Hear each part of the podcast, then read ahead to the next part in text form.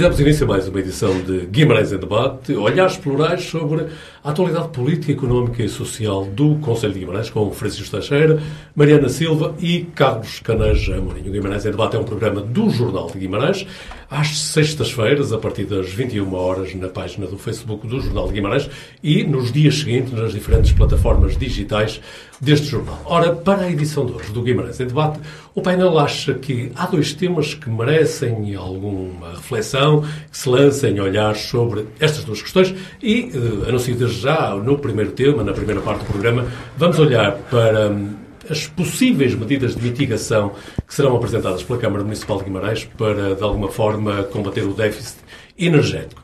Já na segunda parte do programa, vamos procurar responder a uma pergunta. E se houvesse primárias para candidatos a presidentes da Câmara? Ora, é a pergunta que deixamos para a segunda parte do programa. Por, por agora, saúdo o Francisco Teixeira, a Mariana Silva e o Carlos Careiro Amorim e convido-os a olhar para este primeiro tema que o painel entendeu ser necessário debater hoje, ou seja, que medidas de mitigação dos efeitos da crise energética se poderão, se poderão trazer a Guimarães? Lembrar que há uma resolução do Conselho de Ministros de 27 de setembro que tinha, digamos, um conjunto alargado de medidas, tanto para a administração central, para a administração local, mas também para, para, privados, e seria a partir daí que as câmaras municipais tinham de elaborar também os seus próprios projetos de mitigação. Ora, em agosto, Domingos Bragança anunciava que a Câmara Municipal de Guimarães teria o seu projeto, portanto, o seu documento pronto em setembro. Ora, estamos a caminhar para o final de novembro. O documento estará concluído, mas ainda não haverá, ainda não haverá um conhecimento alargado em termos públicos. Provavelmente será a partir da próxima reunião da Câmara Municipal de Guimarães. Ora, partindo daqui, Mariana Silva, hum, não sei se tens informação privilegiada relativamente a estas medidas da Câmara Municipal de Guimarães, mas que comentários é que te merece, para já, eh, enfim, estarmos eh, a entrar já fortemente em tempo frio e não termos conhecimento ainda dessas medidas? Boa noite a todos. Uh, dizer que não tenho conhecimento uh, de que este plano anunciado em finais de agosto e início de setembro uh, tenha já visto a luz do dia. Se, se, viu, não está em nenhum dos locais que, que eu pesquisei.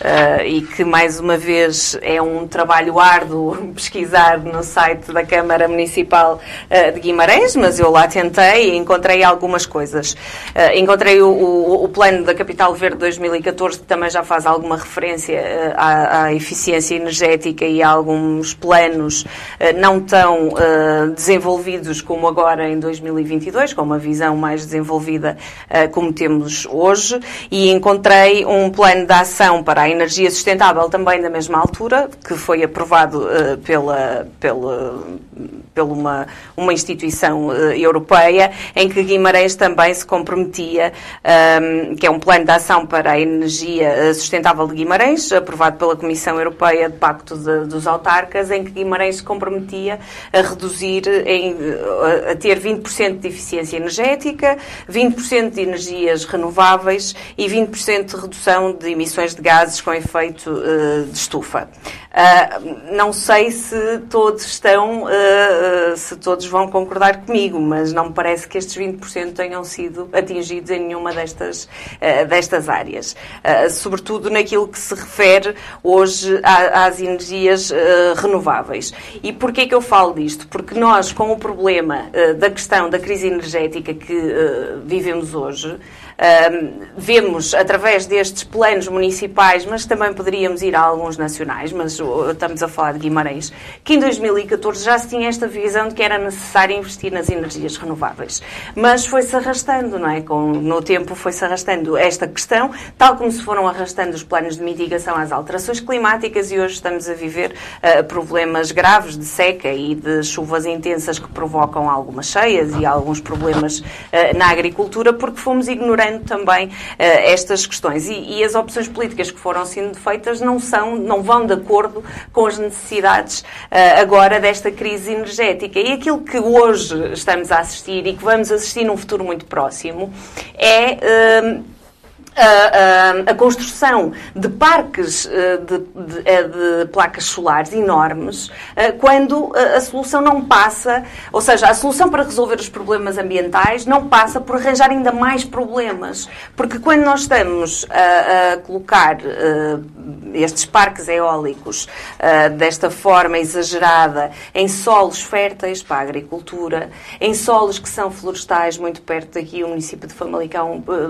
deitou abaixo mais não sei quantos sobreiros uh, para construir um plano, uh, para construir um, um parque uh, de placas solares. Claro que aquilo está dentro da lei, foi-lhe permitido, permitiram que o fizesse, mas nós não podemos resolver os problemas ambientais ou a, a, ou a boleia dos problemas ambientais estar a provocar outros problemas ambientais. E aquilo que se espera para Guimarães e que nós não conseguimos, e, já não é a primeira vez que o dizemos aqui neste programa, é saber o que é que está por trás destas ideias uh, que são prometidas. E por isso, muito me admira que tenha saído no público uh, na, na, na quinta-feira uma notícia que diz uh, Braga, Guimarães e Porto entre as 21 cidades líderes na ação climática. E depois, quando nós lemos o conteúdo na notícia, percebemos que estas cidades estão dentro, foram nomeadas cidades líderes, porque têm uma informação transparente transparente. Eu gostava de saber onde é que a informação transparente sobre as ações, sobre as ações ambientais ou sobre as ações uh, para o clima, climáticas, uh, estão. Porque um mero uh, cidadão vimaranense que tenha intenção de perceber o que é que o, o, Executivo Camarário está a fazer não consegue encontrar. por isso deve estar neste, neste, nesta plataforma europeia e na Europa sabe-se mais sobre Guimarães do que os próprios vimaranenses. Carlos Careja Amorim, e olhando então para Guimarães e não olhando para a Europa, algumas medidas que poderias esperar deste programa que irá ser anunciado pela Câmara? As medidas, eh, antes de mais boa noite a todos, as medidas passarão necessariamente, eh, quer pelas, pelas energias renováveis, quer por poupanças, que eventualmente têm que ser identificadas um, a nível uh, iluminação pública, mesmo inclusive coloca-se a questão de impor medidas aos particulares em termos de montras e outras situações similares, mas, mas sendo justo, aqui, houve aqui passos que foram dados, houve já em 2018, se me recordo, a, a questão da tecnologia LED que foi feita na iluminação pública numa parceria com a Siemens que a Câmara Municipal estabeleceu. Eh, a própria Vimágua também deu alguns passos nesse sentido relativamente a, a recorrer a energias renováveis para haver eh, eh, poupanças e, sobretudo, também na questão carbónica, mas há muito para fazer, sem dúvida. O que eu temo, infelizmente, e sendo também novamente num esforço de honestidade, é que mesmo a nível nacional, a nível local, a nível europeu, a nível mundial, é muito proclamatório, é muito hum, fazer de conta, o, ser, o parecer bem e depois as medidas concretas tardam a chegar. Uh, neste momento a premência é maior porque, para além de uma questão de sustentabilidade ambiental, temos uma questão económico-financeira, que eh, o custo da energia está a atingir níveis preocupantes. Eh, inclusivamente, existem vários estudos, e que julgo que Guimarães também está sinalizado, de que as habitações de muita da, da, da população vimaranense a nível, de, a nível térmico padece de sérios problemas, as pessoas não têm forma de, de, fazer face a esses investimentos e, portanto, no verão padecem de muito calor e no inverno padecem de muito frio e isso, inclusive, é um problema de saúde pública, Morrem por vezes. De frio. Em Exato. Portugal, e, portanto, é um problema até de saúde pública e, portanto, é, é,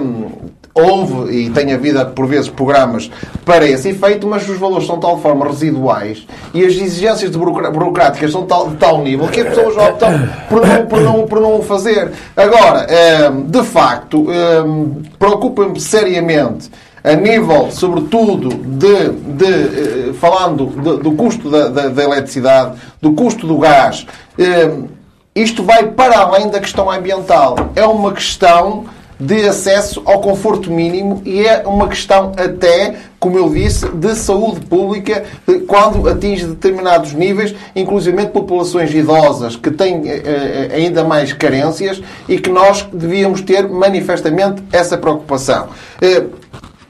O desígnio da capital verde europeia deveria ser, e eh, nesse aspecto o João Camariana também sinalizou um pouco isso, eh, a Câmara Municipal comunica muito bem e consegue aceder à comunicação social e passar a imagem de que nós, a nível, de, a nível ecológico, estamos no, somos o supra-sumo do mundo, da Europa e, e, dos seus arredores. Quando nós depois constatamos que, na prática, nós temos problemas sérios ainda pendentes. Eu choca-me, honestamente, quando eh, Guimarães, e eh, eu tenho aquela ideia de que a oposição também governa. E, portanto, a oposição, inclusive, deve eh, ajudar a Câmara Municipal a ter as conquistas porque isso beneficia a comunidade. Portanto, a nível da, da, da, bandeira verde, todos nós devemos ajudar a Câmara Municipal. Mas a Câmara Municipal também tem que Não nos ajudar.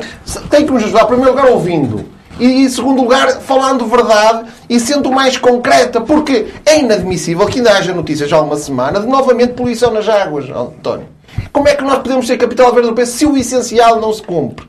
E, portanto, nós temos que ter esse cuidado. O Dr. Domingos Bragança, sem dúvida nenhuma, eu, inclusivamente, eh, quando houve o week, eh, que houve Green o Green Week, o Dr. Domingos Bragança, quando fala de, de, da parte ecológica, da cidadania verde, constato que quando ele fala, ele sabe do que fala. E isso é importante. Mas não é suficiente. Precisamos de sentir no terreno o concreto e que, de facto, Guimarães, no plano ecológico, tem avanços suficientes. Porque, senão, é como a Mariana, nós lemos as notícias, mas depois vamos a ver no pormenor e não... Até porque há aqui uma questão política estrutural que eu noto e que já falei aqui uma vez, António, que é a questão política base, que é na Câmara Municipal quando nós tínhamos a, a, a, Sofia Ferreira com a variação do ambiente, o que nós constatamos é que eh, neste mandato a Sofia Ferreira ficou com, na mesma com o ambiente, mas a bandeira verde foi para a Adelina Pinto.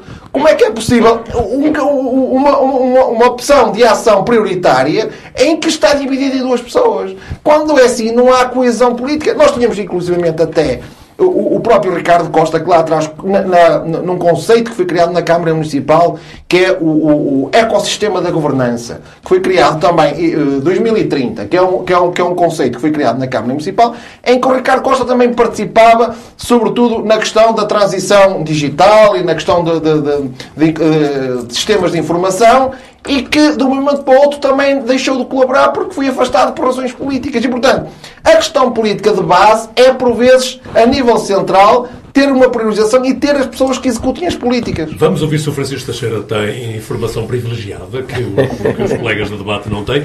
E, e também, Francisco, perguntar-te se, tal como dizia a Mariana e o Carlos também, eh, a Câmara não ouve, não ouve as pessoas, não ouve a oposição. A Câmara ouve aquilo que acha que deve ouvir. Vamos ver, toda a audição é seletiva, por, por definição. Tem filtros. Toda a audição é seletiva, toda a audição tem filtros e, portanto, a oposição acha que a Câmara não ouve, a Câmara acha que a oposição ouve, uma oposição acha que a Câmara só ouve uns, a outra oposição acha que a Câmara só ouve outros, e até Mariana acha que a Câmara Municipal não comunica, e o Carlos Caneja Amorim acha que a Câmara de Guimarães comunica, comunica muito mais. E comunica, comunica demais. mais e tão bem que até engana os parceiros europeus. Portanto, eu isto depende muito. Eu, eu, eu, também não disse que disseste que enganava. E, portanto, há aqui, eh, de facto, um, eh, olhares para todos, eh, para todos os gostos. Bom, primeiro temos de ter consciência que nós estamos na perspectiva de, e o que nos obriga, obriga de alguma maneira também as autarquias locais, embora as autarquias locais tenham autonomia administrativa e orçamental, é, é uma, uma, resolução do Conselho de Ministros que tem a ver com os problemas da mitigação do déficit energético deste momento particular, desta circunstância particular em que se vive na Europa, é?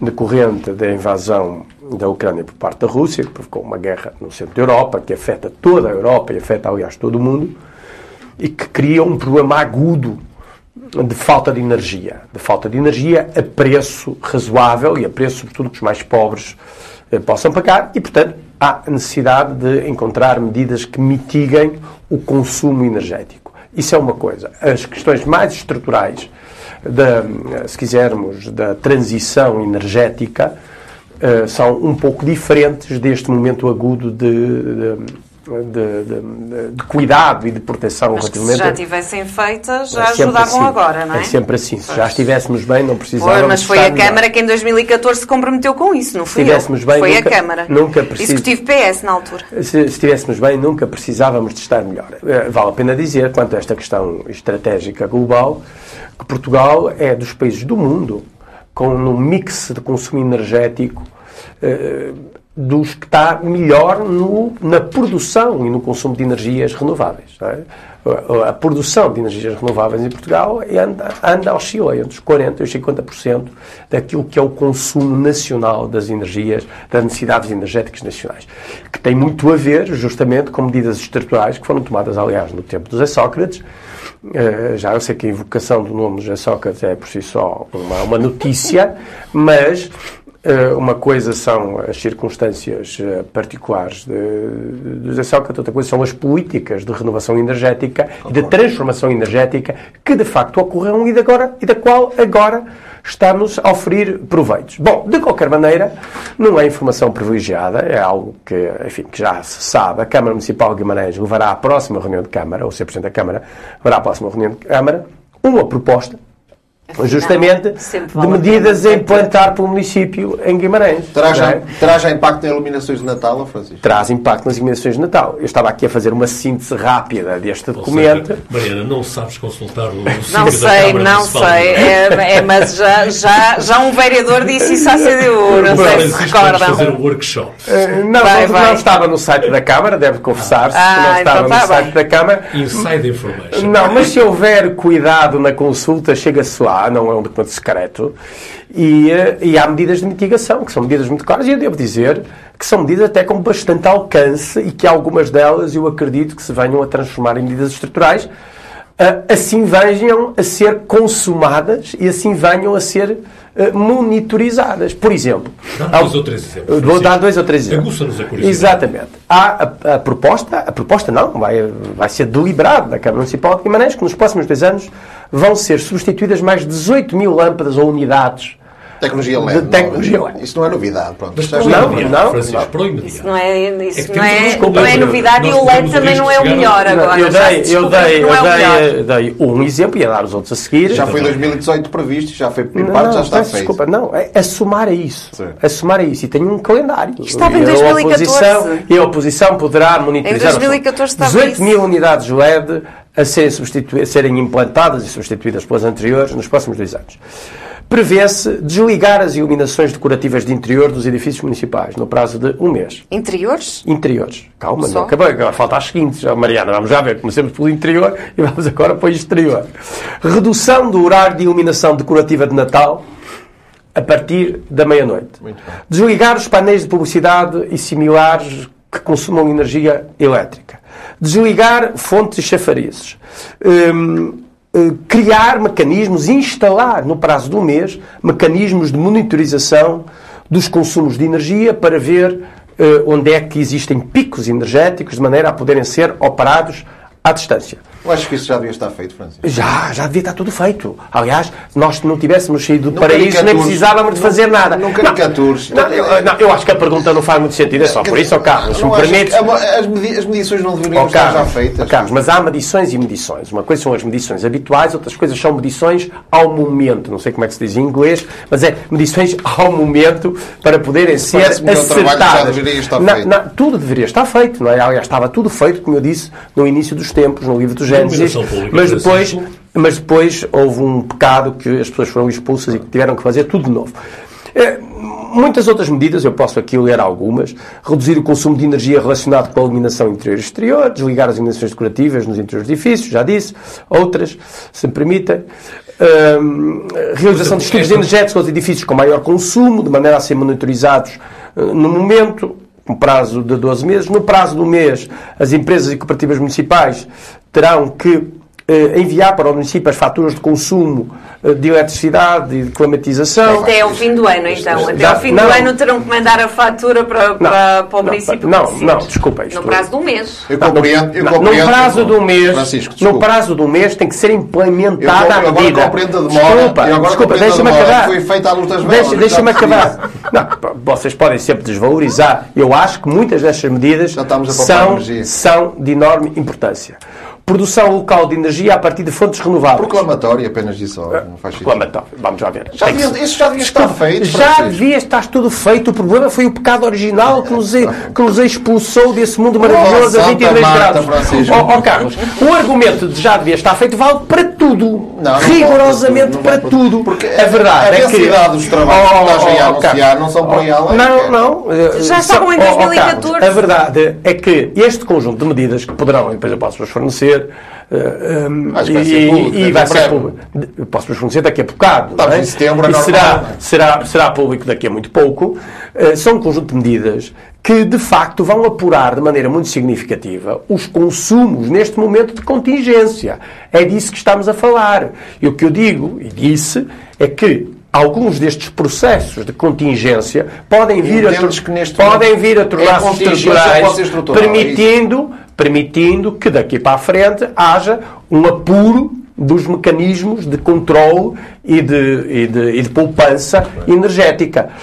Hum, e, portanto, isto está, vai à, reunião, à próxima reunião de Câmara, com, com um me- dois meses de atraso relativamente ao mês de setembro, é verdade, mas vai ser aprovado Não, não, não é dois meses de atraso. Não é dois meses de atraso. Foi proposto- Em 2014 a Câmara já tinha Oh, oh, Mariana, medidas oh, Mariana, de poupança oh, Mariana, energética Mariana, e de medidas- sustentabilidade. Mariana, Vamos lá estas Não é com medidas dois meses de atraso. Estas Vamos- medidas mas eu vou, mas eu, então medidas- termina para eu concluir. É, eu vou terminar.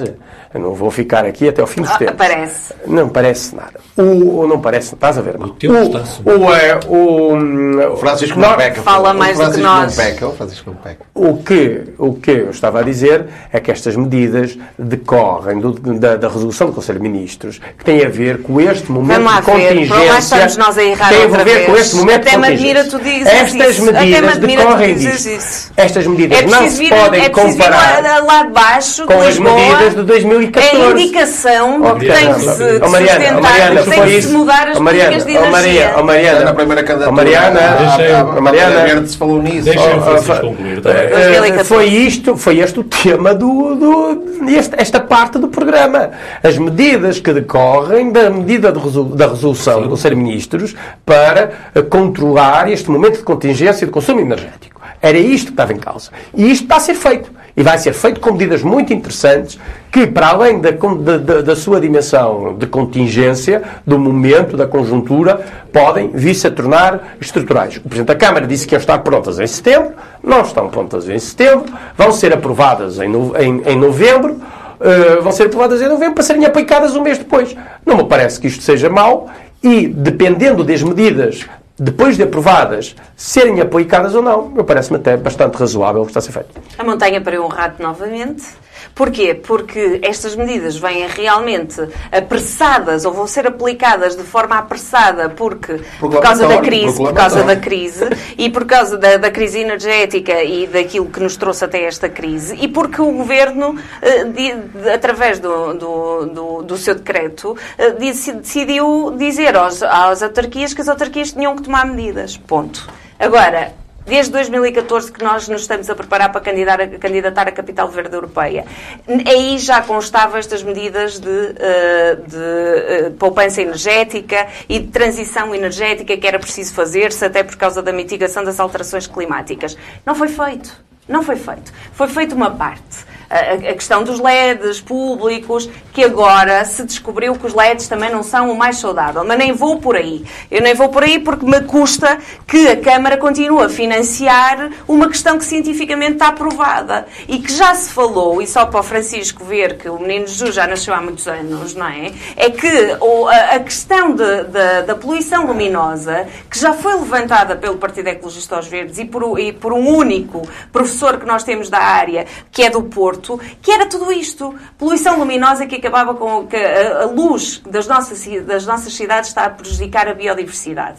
E aquilo que lá indicava era que, para além da poupança que os municípios iam ter uh, na, na, na energia, também iam conseguir que a sua biodiversidade local fosse protegida que era desligar os monumentos à noite, a partir da meia-noite, uma da, uma da manhã, não precisam de estar ligados, não há turistas, que era desligar as montras, que era desligar alguns candeeiros de, de algumas ruas, que há todo um conjunto de medidas que hoje, que, a luz das fontes, isto não é novidade. Nem sei porque é que a Câmara demorou dois meses a fazer isto, porque isto está num documento eh, banal eh, de, de, de poluição luminosa. Basta ir ver, há, há, documentos de poluição luminosa onde está isto. E há documentos da Câmara Municipal onde se fala efetivamente de, eh, de poupança energética, que não se fez até hoje. E é lamentável que não se faça e que seja preciso haver uma crise, uma pandemia, uma guerra, para que realmente se olhe para o lado e se veja que se está a gastar imensa energia. E por isso, a iluminação de Natal a desligar à meia-noite, acho muito bem, mas vamos ver se não há iluminação de Natal exagerada. Não é? Em todas as ruas. Porque o município do Porto também já disse isso e o que não falta lá são luzinhas. Por isso, aquilo que nós temos que perceber é se não, de, das, das 5 da tarde ou das 6 da tarde até à meia-noite, não há mais gasto de energia porque há muito mais iluminação de Natal. E por isso temos que perceber se realmente estas medidas têm ou não uh, viabilidade. E depois, quando nós falamos em edifícios públicos, estamos a falar de escolas. Nós sabemos quais são os sistemas energéticos das escolas. Não estou a falar daquelas que, que foram construídas há poucos anos. Estou a falar daquelas que realmente, desde 1980, que nada é mexido, muito menos nos sistemas energéticos das escolas. E também esta foi uma proposta que os verdes levaram para que o governo fizesse uma avaliação de todos os sistemas energéticos das suas escolas. O que é que adiantava? Adiantava mudar o sistema energético. Mas depois, as estruturas. A Câmara Municipal tem janelas de madeira. Vocês acham que desligar o, o, o ar-condicionado ou ligar o ar-condicionado é o bastante? Não é. É preciso, por isso é que nós também fizemos a proposta das obras na, na, Biblioteca Municipal. As questões da energia vão muito mais além do que a poupança energética. E o que é que adianta a Portugal, e mesmo para terminar, ser um dos países com maior produção de energia renovável se se morre em Portugal de frio? Carlos Carajão. António, eu, eu constato que, que, a bitola da administração atual do nosso município eh, que se nota e que está documentada nas palavras de Francisco, que é mais vale tarde que nunca e mais vale pouco que nada. E, portanto, isso é um sinal claro de que não vamos no bom caminho. Nós temos que ser muito mais exigentes e temos que querer muito mais para as nossas terras. Isto é absolutamente inaceitável que, passado este tempo, eh, eh, desde lá atrás, desde 2014, desde 2018, o tempo vai passando e o que nós temos agora e que nos é proposto não passa de, uma, de, de algo proclamatório, de ainda vamos medir, ainda vamos estudar e depois vamos fazer. Não tarda nada. Quer dizer, quando, quando eh, possivelmente, se isto for mesmo transitório, sem prejuízo de haver aqui necessidades estruturais, porque estamos a falar de sustentabilidade também ambiental, eh, possivelmente quando vierem as soluções já, já, já, já estamos curados. Quer dizer, é absolutamente inaceitável a demora, a demora com que a Câmara Municipal, no que toca a medidas concretas, se constata. Porque a nível proclamatório, a nível de boas, bons discursos,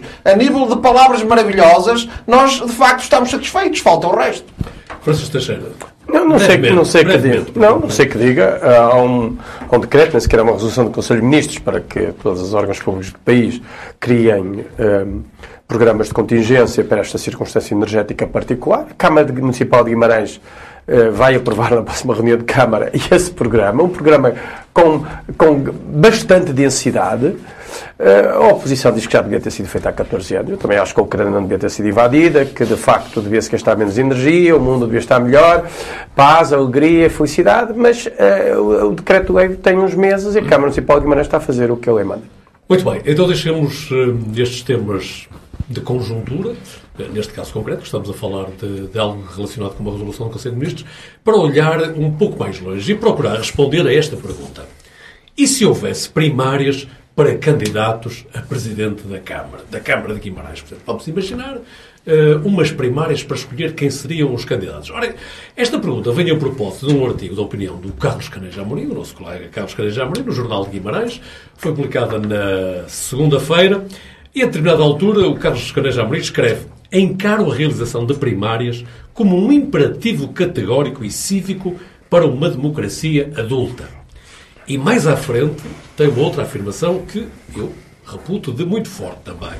A realização de primárias implica, à partida, alterações estatutárias, sobretudo terminar com o poder das direções nacionais terem a última palavra na escolha do candidato ou, melhor dito, na nomeação do candidato. Ora, Carlos Amorim, eu era capaz de classificar, e vais-me perdoar hum, utilizar uma expressão tão vulgar, mas não me ocorre uma melhor agora. Isto é um pensamento um bocado fora da caixa. Primárias para Presidente da Câmara em Guimarães, em Portugal. Julgo, julgo que, eh, com máxima honestidade, António, e eu, eu no, no artigo contextualizo nesse sentido, de que um, ocorreram há pouco tempo, em novembro, as, as eleições nos Estados Unidos para para o Congresso, que é para representantes, que é para senadores, e de facto o, o que se constata nesse, nesse, nesse processo é que o voto para a eleição é a fase final de todo esse mesmo processo, que primeiro cada partido, no fundo lá são dois partidos, não é? temos, temos os democratas e temos os republicanos, eh, previamente os próprios partidos com, com eh, eh, com independentes e simpatizantes desses partidos, elegem o candidato que vão apresentar a eleições. E eu uh, acho essa ideia bastante interessante. Mas uh, a matriz base do meu pensamento uh, entronca em algo que, que, reconhecerão que eu tenho aqui falado várias vezes, que tem a ver com a soberania de, das comunidades. Eu entendo que a soberania não é do povo como ponto de partida, a soberania é do indivíduo, parte do conceito de contrato social, como é lógico, e, portanto, necessariamente, cada comunidade deve poder escolher as pessoas que quer a, a, a, a dirigir o seu futuro. Eh, eu entendo que ser Lisboa, mais uma vez, as direções nacionais dos partidos a terem a última decisão, eh, me parece que, eh, não obstante o Tribunal Constitucional. Não são de todos os partidos. Certo, certo. Eu estou a falar basicamente dos que têm vocação maioritária, no maior parte dos casos, porque, porque o próprio PCP também ganha câmaras municipais noutros sítios. Às vezes portanto... também tem uma câmara municipal. Exatamente, exatamente, exatamente. Mas, mas no, no normal acontecer, refiro-me basicamente ao PS e ao PSD que de facto eh, já, já ocorreu processos de avocação de decisão de quem é o candidato à Câmara, contrariando a decisão das conselhias ou contrariando a decisão dos, dos movimentos sociais que ocorrem nesses conselhos. Inclusive tivemos um aqui no Conselho Vizinho, relativamente de FAF, em que uh, a Conselhia escolheu o Antero Barbosa para candidato e, e um, em Lisboa escolheu Raul, Raul, uh, Cunha. Cunha. Raul Cunha, o Dr. Raul Cunha, médico, uh, e um, recorreram para o Tribunal Constitucional e o Tribunal Constitucional entende que isso está dentro da autonomia estatutária de cada partido, porque um, o, independente, o independente pode ser sempre candidato através de movimentos independentes que já estão previstos na própria legislação. Eu entendo que, de facto, primeiro na questão de soberania e depois porque eu entendo que deve haver uma, uma diferenciação, uma diferenciação clara de que uma coisa é a conselhia, outra coisa é a candidatura à Câmara. Acho que devem ser uh, uh, coisas bem distintas. E, uh, por vezes, confunde-se. Por exemplo, o Ricardo Costa apresentou-se e aí foi absolutamente transparente e claro, e até, e até entendo que foi uma espécie já de pré-primárias, em que o Ricardo Costa diz construir 2025. Portanto, sinaliza que não é só candidato à Conselhia, também quer ser candidato à Câmara Municipal. E aí é um pré-princípio. Mas nós constatamos que no movimento posterior do Partido Socialista, eh, vários movimentos já surgem que sinalizam que há outras pessoas que querem ser candidatas. E, portanto, por que não pôr eh, eh, a Conselhia, os militantes, por independentes, por simpatizantes, a escolher o candidato à Câmara que eles entendem que é o que representa melhor os interesses futuros da comunidade. Qual é o modelo que escolhes? Um modelo de um universo mais alargado? De claramente, o mais alargado. Defendo o mais alargado, claramente. Só não podem, só não podem participar quem for, quem, quem, quem for autarca eleito por outro partido e quem tiver simpatia eh, pública e notória por outro partido assumido eh, e, e portanto, que, que, se veja, que se veja ali que o voto é contraditório e que não há uma liberdade e que a pessoa que lá está não vai votar no sentido do interesse daquele partido e que vai lá estar, possivelmente, para escolher o pior candidato que esse, que esse partido pudesse apresentar. E, portanto, eu, eu, porque nós não devemos ter medo das pessoas. E do Mariana está assistida para Porque eu estou, eu estou super divertida, porque eu gostava de saber como é que ele vai saber que aquela pessoa tem um interesse próprio por, por determinado Mariana, estávamos a falar de pessoas que têm posições públicas. Não estava, eu, não, eu, ah, eu, pronto, está bem. eu estou aqui a então, tentar tá. então eu não poderia votar, é isso? Tu estás, estás sinalizada como fazendo Ah, parte do ora. partido. Sinalizada Sinalizada.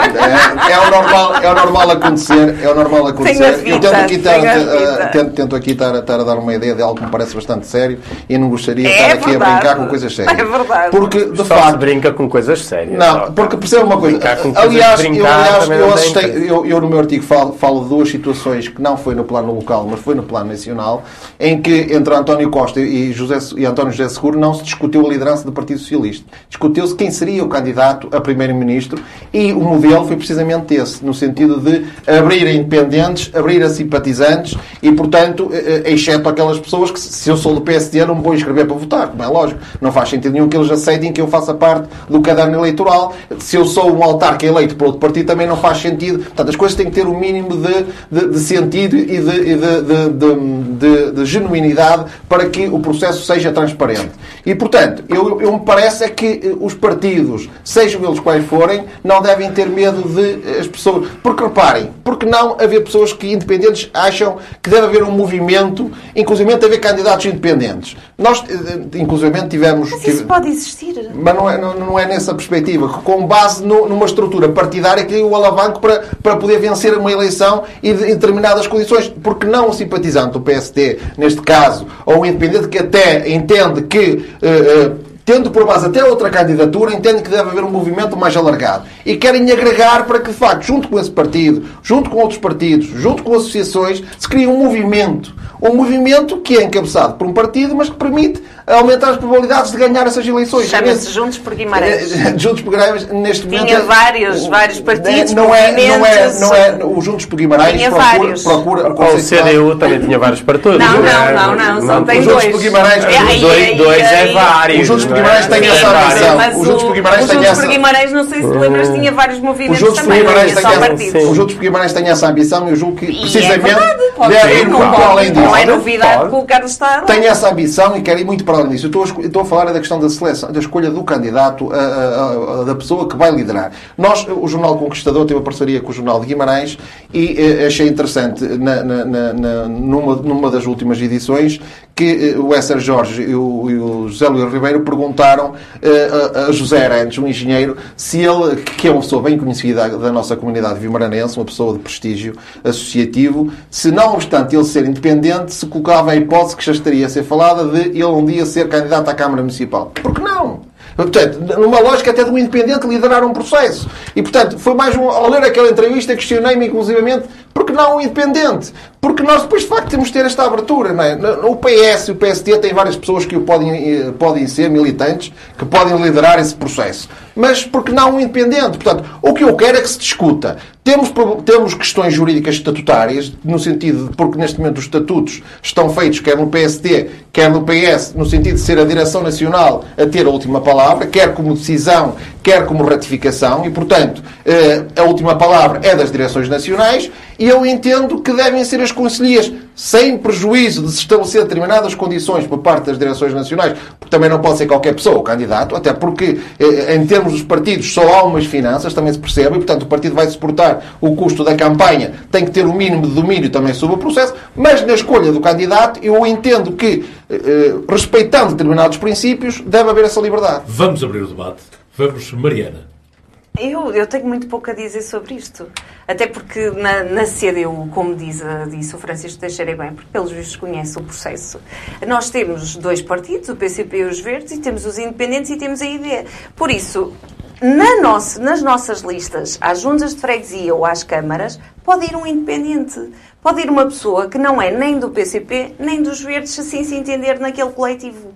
Só que, não há, só que esta questão de ser o nacional que escolhe nem sempre acontece dessa forma. É, quase nunca acontece Mas, dessa Mariana, forma na a nossa proposta que o Carlos na faz nossa... no sentido de abrir à comunidade... A proposta que o Carlos faz. Do candidato a presidente. Eu portanto, sei, é? eu a percebo, eu do- percebo, eu percebo isso tudo. independente já Eu, pode- eu já percebo pode ir isso tudo. todos, já pode em Agora, eh, parece-me é que o, o engenheiro que, que falaste pode ser convidado por um destes partidos e, e encabeçar. pode, mas a questão não pode. é- a questão- a se questão é- aceitar, se aceitar, É surgir pode, como movimento, é? mas imagina Que partido escolhe, eh, escolhe agora- A e, e, e há um, um independente que quer se então, propor. Então vamos, a questão então, de o a que votação estamos entre aqui- eles, percebe? Ouve, o que nós estamos aqui a falar é de descontentamento. Não necessariamente. É de descontentamento. É, é uns querem o A É. Isso é como é É, lógico. é tu não estás satisfeito com aquilo que tu, no sítio onde tu te encontras. Não, por isso. Não ou, ou passar no. PSD ou no PS, não tem que passar por ti, pronto. Mas isso, essa não, não, sugestão, essa sugestão é é, de, des- é de descontentamento. Isto Porquê? é Porque só pessoal. vamos andar aqui a iludir os eleitores com, tentando mudar as regras do jogo. Porque agora Achas que isto é vamos. iludir os eleitores? Eu acho, sabes porquê que eu acho? estou Porque estupefacto depois, de quem, é porque para depois quem, eh, quem, quem, quem eh, eh, dá estas ideias e quem eh, traz novas ideias para a vida democrática e para a forma como se, como se trata eh, esta, a democracia e as eleições, são pessoas do mesmo, do PS e do PSD. São pessoas do mesmo. Se Ok. que estão descontentes. Se esse é o teu critério de Pronto. avaliação da proposta, Agora, tá- tá não, não é o meu critério, não é o meu É uma critério. questão o pessoal meu e são critério é, mesmos. o meu Ok, pronto. critério é, Esse é o teu critério de o meu critério é, as pessoas foram às urnas e votaram em quem entenderam. E durante quatro anos têm um programa eleitoral que, que esse programa tem que ser cumprido porque foi isso que eles prometeram às não é populações. em causa, Depois temos, oh, se me deixaste terminar o meu, meu é raciocínio, depois tem a oposição, que faz ou não o seu trabalho devidamente. Agora, dentro dos, do- dos partidos, se eles querem entender quanto ao candidato, ou deixar de desentender, ou convidar um independente, ou têm problemas com o Nacional porque se escolhe um e o Nacional escolhe outro, eh, mas isso, isso é problemas dentro do partido que o partido resolva entre é. si e os seus militantes. Por isso, não sei até isso? que ponto é que quando dizes que as primárias são abertas a todos, mas depois não são abertas a todos, são abertas só a alguns e que alguns vão ficar de fora porque são ah, caras conhecidas de determinados partidos, então não são abertas a todos, não é? São abertas a quem ah, Ok, faz Mariana, já parte percebi, já ah, percebi. dali do, do conjunto Não. e quer votar. Não fui eu que Eu queria disse, ter uma conversa séria- eu queria ter uma conversa eu não estou a séria ter uma, uma conversa Estás a séria. fazer de conta que não percebeste a Não, proposta? não, não percebi. Não, eu percebi Não, a proposta. A proposta é que a, a partida Estamos não é aberta a todos, certo? Há, há alguns que ficam de fora. Que são os, os que são eleitos por Não determinados partidos ou aqueles que são capacidade- ligados a determinados Tem capacidade partidos. eleitoral passiva e ativa, tem que ter critérios. Aquilo que, eu te, aquilo que eu te posso dizer é que um eleitor do PSD, na, eleição a seguir, pode votar PS. Isso pode, certo? isso pode. Ver Mas- mas- é verdade ou não? Isto tem- isto tem Por isso, com- com- a, com questão aqui é, que porquê ser- é que deixar credível. alguns de fora, não é? Tem que ser já, a, credível. par- a partir daí já, já não está a ser credível, Oh, porque estás a é- deixar isto alguns é de fora. nenhuma, Por eu isso, expliquei. eu não vejo aqui, eu te eu não expliquei, estou a dizer que é Estados- invenção, eu Estados estou a dizer Unidos, que não vejo aqui, não- eu não vejo, eu não estou a dizer, eu não estou a dizer, exatamente, não foi Unidos. isso que eu disse. eu acho que é uma boa Eu estou a dizer Eu que na é nossa, na nossa uh, realidade porque não faz sentido. Até porque cria uma energia e cria uma, uma, entre- uma ligação à sociedade civil. Que é para tantas todos não é vezes para nós- todos. Que tantas vezes nós É para a falamos, sociedade civil, mas é só para uma parte. que, que, Vamos- que nós falamos que é muito importante. Vamos ouvir o Francisco Teixeira? Bem, eu, eu esta, esta, este tete a tete foi muito curioso, mas na verdade eu acho que isto tem, esta, este texto do, do Carlos tem duas dimensões, não é? Tem uma dimensão de tese, uma dimensão teórica, e claro, tem esta dimensão de eh, abrir a discussão de quem será o candidato do PST nas próximas eleições autárquicas A do PS já está através, A do PS já através, o PS já está definido, já, já, a do PS, temos uma caixa, temos uma caixa hoje. mas podemos. A do PS já está Carlos, se estivesse aqui, não tem tão, tão próximo Então, com a Mariana e agora não me deixas. Quem é o candidato do PS? É, Oh, oh, Carlos, escusas de desconversar. Escusas de é desconversar. Tu Quem lá estás a está- desconversar e Quem está lá fora já, já nos O percebeu. Caneja não está a desconversar porque é muito sério É. Não, o que aqui está claramente em causa é a abertura de um processo de competição interna no PST através da tentativa de motivar o eleitorado do PST para a ideia de que o candidato do PST não deve ser escolhido através do, do processo que está estatutariamente definido que, é, enfim, que no, no, conjunto dos partidos é muito próximo do, do da, da, lógica leninista tradicional, que é um órgão central, eh, representativo, que escolhe, que escolhe os candidatos. Por isso que, a Mariana tinha algum desconforto com a minha proposta. Que, não, não, não, nenhum. Não, uh, todos os partidos no nosso contexto europeu são praticamente todos da extração leninista. Todos falam é? de democracia, mas têm medo uh, dela. Todos são da extração leninista. Mas o Carlos está preocupado é com isto, na verdade. Quando o Carlos fala do, do Arantes, quando o Carlos fala no PS, já está decidido, mas podia ser de outra maneira. Na verdade, eu suspeito que há aqui alguém mais a pensar no PSD do que a pensar no PS e a pensar especificamente em Guimarães. Eu acho que uma das componentes claramente, uma das questões, uma das questões claramente deste artigo é a abertura de uma disputa interna dentro do PST, que é um problema que o PST tem que resolver uh, por ele próprio, de, de maneira a encontrar o seu melhor candidato, porque acha que este candidato, de facto, o, o proto-candidato é uma, página ou o proto-candidato, no PS, ou o proto-candidato é que assusta, ou o proto-candidato que seria o atual presidente da Comissão de Política não tem as condições uh, objetivas e subjetivas para ser candidato. Isto é o que está aqui de fundo uh, do ponto de vista prático, do ponto de vista político. Porque é política trata da prática. Do ponto de vista teórico. do Francisco é maravilhosa. É uma interpretação autêntica. Do ponto de vista teórico, a coisa, uh, enfim, é mais complexa do que isto. Mas está bastante estudada, não é uma coisa. O Canto Carlos não trouxe no artigo, uh, com todo o respeito, nenhuma novidade. Nem é essa a Não trouxe nenhuma novidade especial. Vamos já ver. As primárias abertas, conforme são realizadas nos Estados Unidos, são primárias que não possibilitam, nem do ponto de vista prático, nem do ponto de vista teórico, a ideia de que são abertas, mas tem que haver um mecanismo de, de purificação dos, eh, do, daqueles que votam ou daqueles que são candidatos. As primárias abertas, por definição conceptual, são mesmo abertas.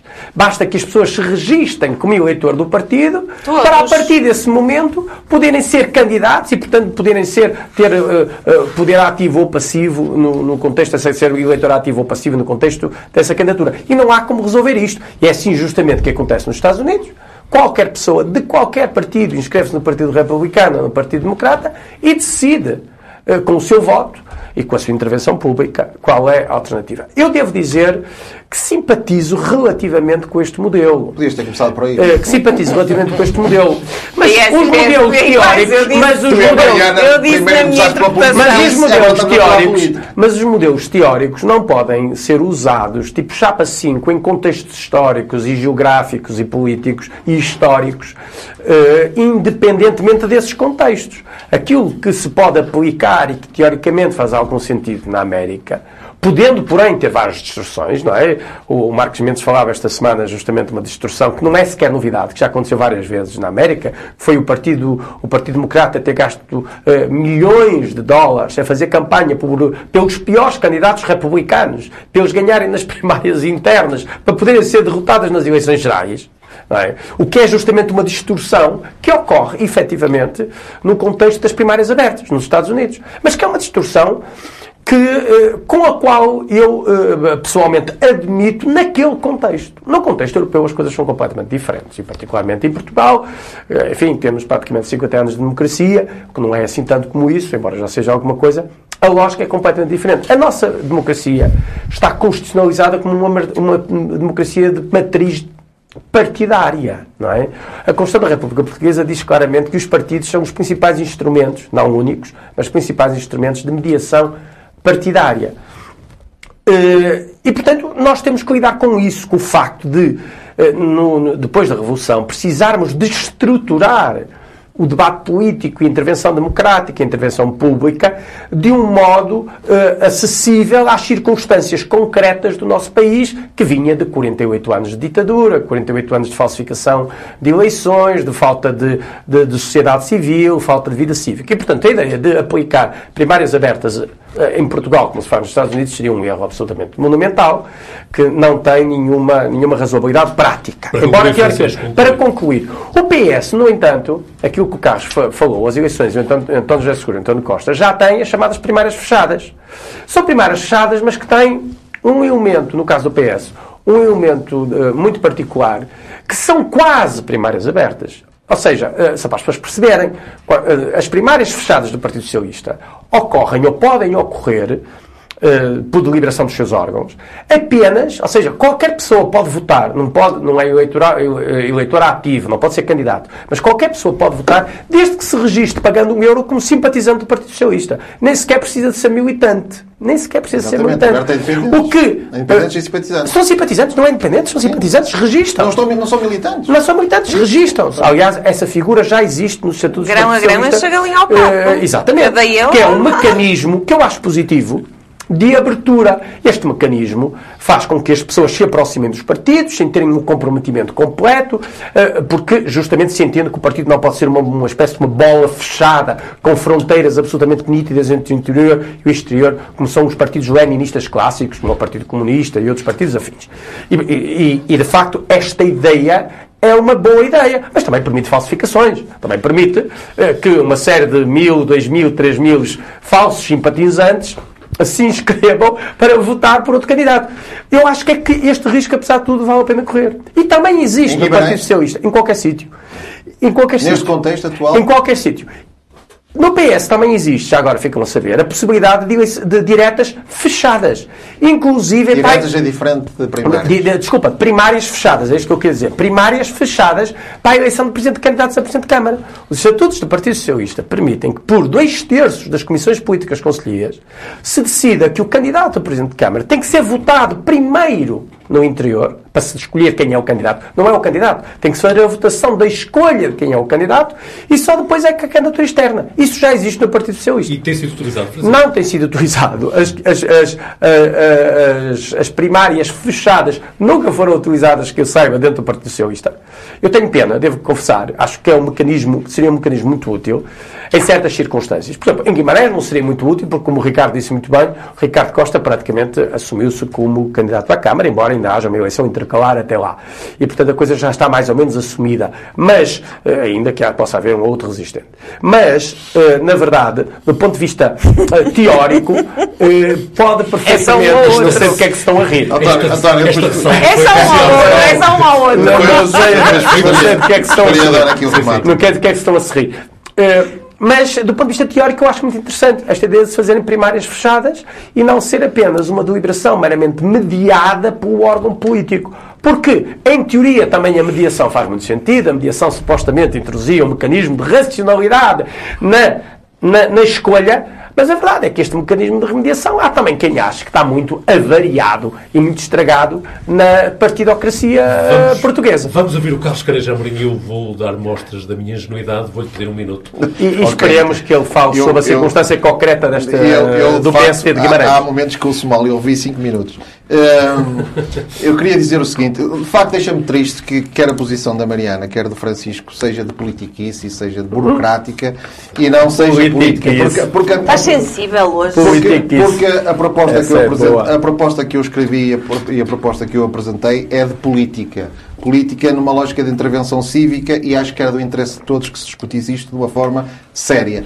Porque, inclusivamente, é risível, no limite do delírio, eh, o Francisco dizer que no PS a situação está resolvida. Quer dizer, quando nós uh, constatamos numa eleição até recente para delegados nós do partido, as primárias do, do partido, do partido, agora do partido Socialista, em que a guerra é claramente aberta. Eu ofereci aqui um armistício, mas pelos vistos uh, a situação no Partido Socialista estava a ler mal a realidade e a situação está resolvida e já temos candidato. Salvo um ou outro a Mariana, a Mariana diz que este, este é o artigo que sinaliza um descontentamento. Quando o próprio artigo diz claramente eh, eh, se o descontentamento houvesse, havia, ainda temos uma eleição no PSD, ainda temos uma eleição para a Conselhia pelo meio, daqui, daqui a cerca de um ano e pouco, e portanto havia essa possibilidade de ir discutir o que estaria em causa, de, no sentido de transformá-la numa, numa eleição para candidato a Presidente de Câmara. E, e nesse, atalhemos o debate. E nesse, é? e nesse, e nesse, terreno. E nesse plano, no artigo, eu digo de forma clara que até entendo que a nível conselhio, quer o PS, quer o PSD, as boas práticas aconselham Conselho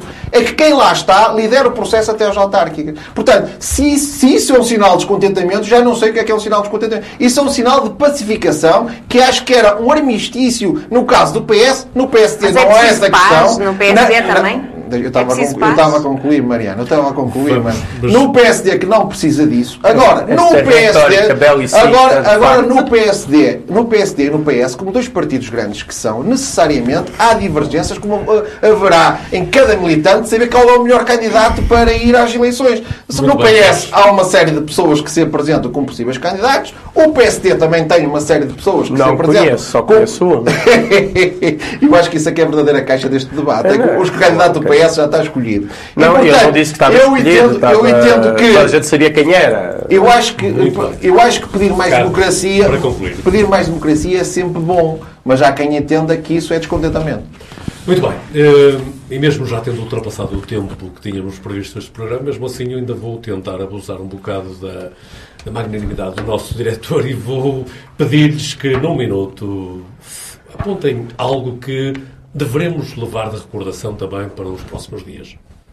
Mariana, poderíamos passar por ti. Então, para hoje eu trouxe a questão de. Na quarta-feira foi o Dia Nacional do Mar e é importante que não nos esqueçamos eh, de que estamos a tratar muito mal o- nos nossos mares, os oceanos, eh, em todo o mundo, porque é aqui que reside a maior parte eh, do lixo e, sobretudo, o plástico, que depois se transforma num grande pesadelo, que é o microplástico, que já chegou aos nossos pratos. E por isso eh, temos que proteger eh, os, os recursos eh, naturais marinhos, não só nos discursos eh, que vamos ouvindo, mas colocando em prática esta proteção. E aquilo que nós percebemos é que Portugal, apesar de ter uma imensa costa, não conhece o seu mar, não conhece as riquezas que temos marinhas e eh, é preocupante que sem conhecer aquilo que são, que é o nosso mar, esteja em cima da mesa a economia azul, que é a exploração eh, da mineração do mar profundo